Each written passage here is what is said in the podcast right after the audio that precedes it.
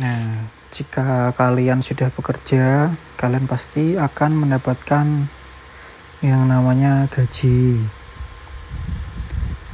Kalau aku boleh saranin ya buat kalian semua, gunakanlah gaji kalian dengan bijak. Contoh,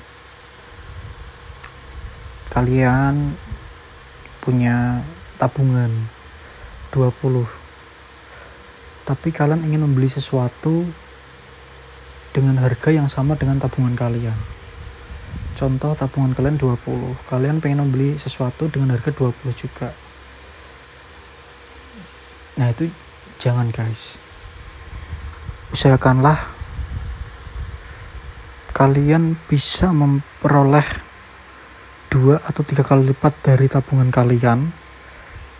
Jadi tabungan kalian tuh minimal ada 60 baru kalian bisa membeli harga yang 20 kalau itu prinsip aku dari dulu sih